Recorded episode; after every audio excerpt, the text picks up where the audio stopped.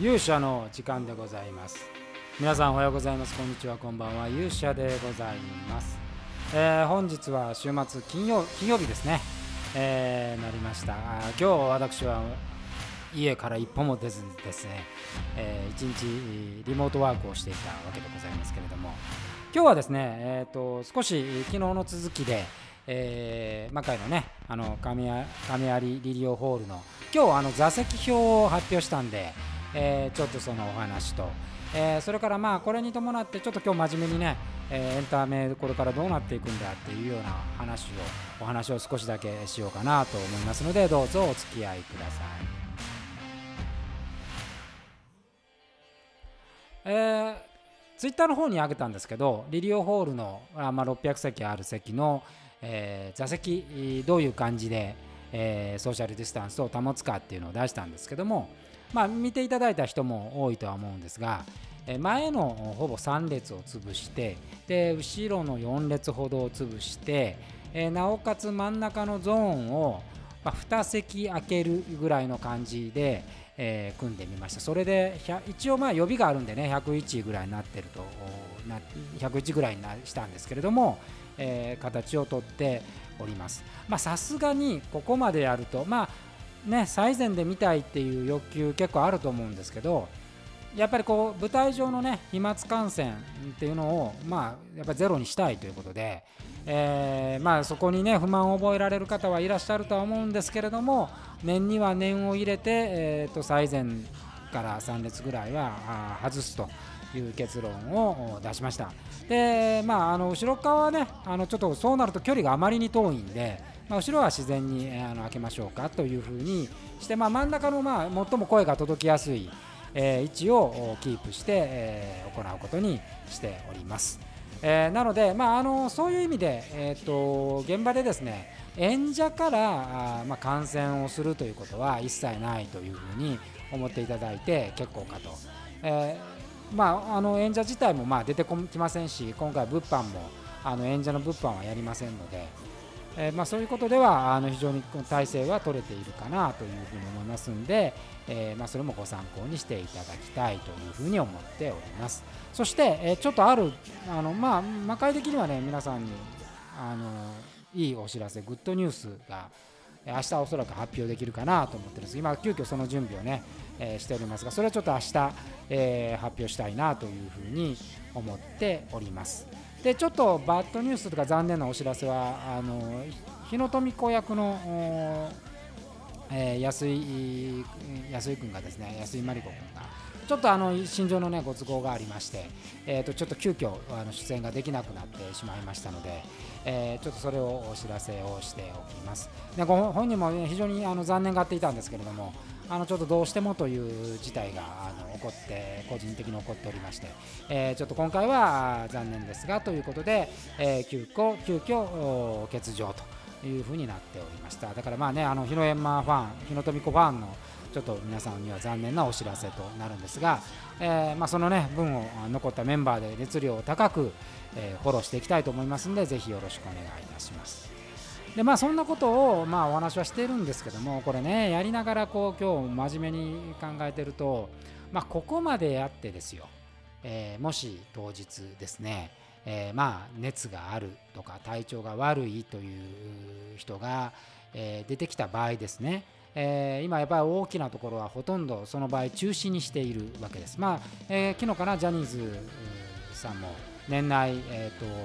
まあ、ドームツアーみたいなツアーは全部やめますっていう発表をしてましたけどこれやっぱりあの真面目に話すると主催者からからするとねもうなんかリスク以外何者もないっていう感じになってきていてちょっといろんな意味で、え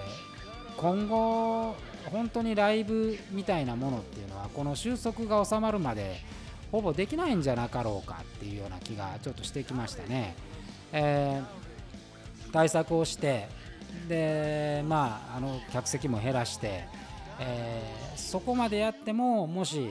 体調不良が出てこれが陽性陰性かかわらずですよ。あの熱が出てるってことは危険性がある。じゃあまあそこで、えー、やめますと。いうふうになってしまうとまあ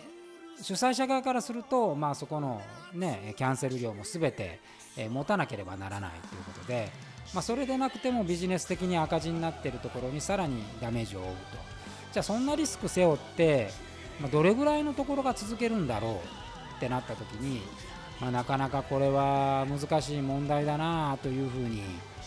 思いますね。これはあの僕はねあのいいとか悪いとかっていうあの話ではないなというふうに思っていてあの一つはですねやっぱりお客さんの目線から立つとあのやっぱり不安なんだと思うんですよね。ですごい楽しみにしているけれどもあもし行って、えーまあ、そこで感染でもしようものならですねえー、周りの人、まあ、職場の人だったり家族にしたりしてもあの迷惑かけるわけでじゃあ今はちょっとやっぱ難しいよねって思う心情そのものっていうのはやっぱ否定できないしそれは悪いことではないと思うんですね、えー、だからあの例えばまあこれをね言ってまあ例えば政府が悪いとかえー、まあその何て言うんですかね、えー、誰誰それが悪いっていう話になりがちなんですけどあのそうではなくてあのこれはもう社会全体がこの不安を抱えているっていう状態なので、まあ、これはいろんな意味であのみんなが発想を変えるしかないあの何回も言ってますけどあの歴史的に見ても時間が経てば収束は必ずしてまた元のあの、ね、気兼ねなく楽しめる時は必ずやってくるわけですよ。じゃあそこまでの間をどう過ごしていくか今回ね私やってやっぱり例えば前の3列は危ないからやめにしようとか、えー、みんなで声を上げる演出はやっぱり危険だからやめようとかっていうのは、まあ、本来エンターテインメントが持つ考え方からするとやっぱ本筋は離れ外れてるんだと思うんですよね。